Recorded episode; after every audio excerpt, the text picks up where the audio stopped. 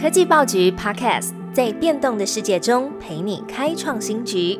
每周一到周五早上推出科技早餐，提供多元的科技商业新闻、热门的 AI、电动车、经济趋势，让你快速吸收全方位重点资讯，掌握市场洞察。科技早餐今天精选五则国内外重要科技新闻。首先关注两则跟投资有关的资讯。NVIDIA 本周财报将左右市场走势，验收 AI 晶片需求。NVIDIA 将在美国时间二十三号来公布季度的财报。在此之前呢，分析师纷纷预期它的季度营收将会高于市场预期。而根据中央社引述外媒的报道，NVIDIA 股价今年以来飙涨近两倍。市值增加超过了七千亿美元，是第一间价值破兆的晶片公司。NVIDIA 股价将会左右本周大盘的走势。有一些分析师已经警告，这样的涨势意味着 NVIDIA 的财报几乎不容许任何的闪失。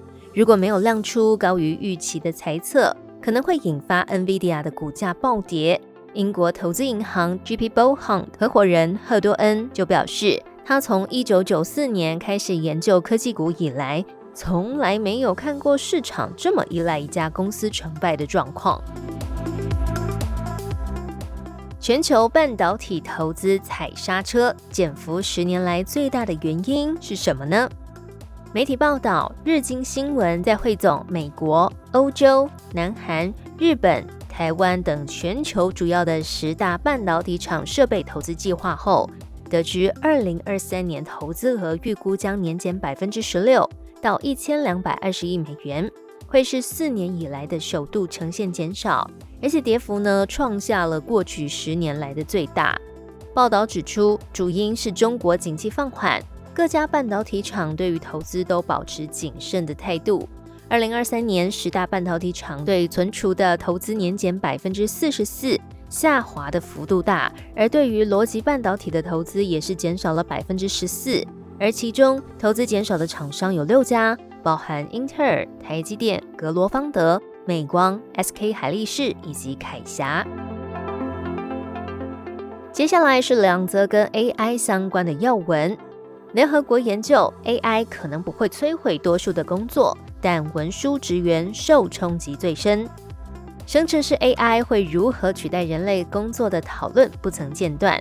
联合国也释出最新的研究，指出生成式 AI 可能不会完全取代大多数人的工作，反而是将一部分的工作内容自动化，扮演着辅助而非取代的角色，让人们可以有余裕来执行其他任务。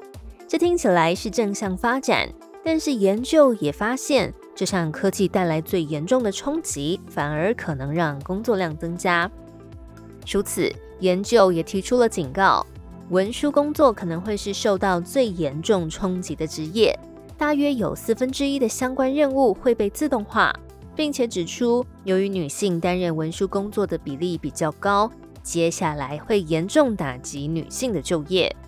而其他比较可能受到影响的职业。包含经理人与销售员等等，是稍微暴露在自动化的风险当中。研究也认为，对于受到波及的劳工来说，生成式 AI 造成的冲击仍然是非常残酷。第四则新闻：捍卫内容版权，《纽约时报》封杀了 OpenAI 的网络爬虫。生成式 AI 的出现，让许多强调原创性、版权的内容产业有所忌惮。并且也采取不同的做法来应应。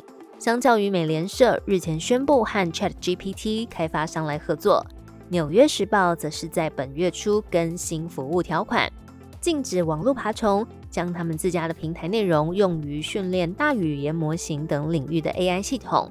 除此之外，美国的科技网媒 The Verge 进一步在纽约时报的页面来发现，纽约时报封杀了 OpenAI 在本月初推出的爬虫程式 GPTBot。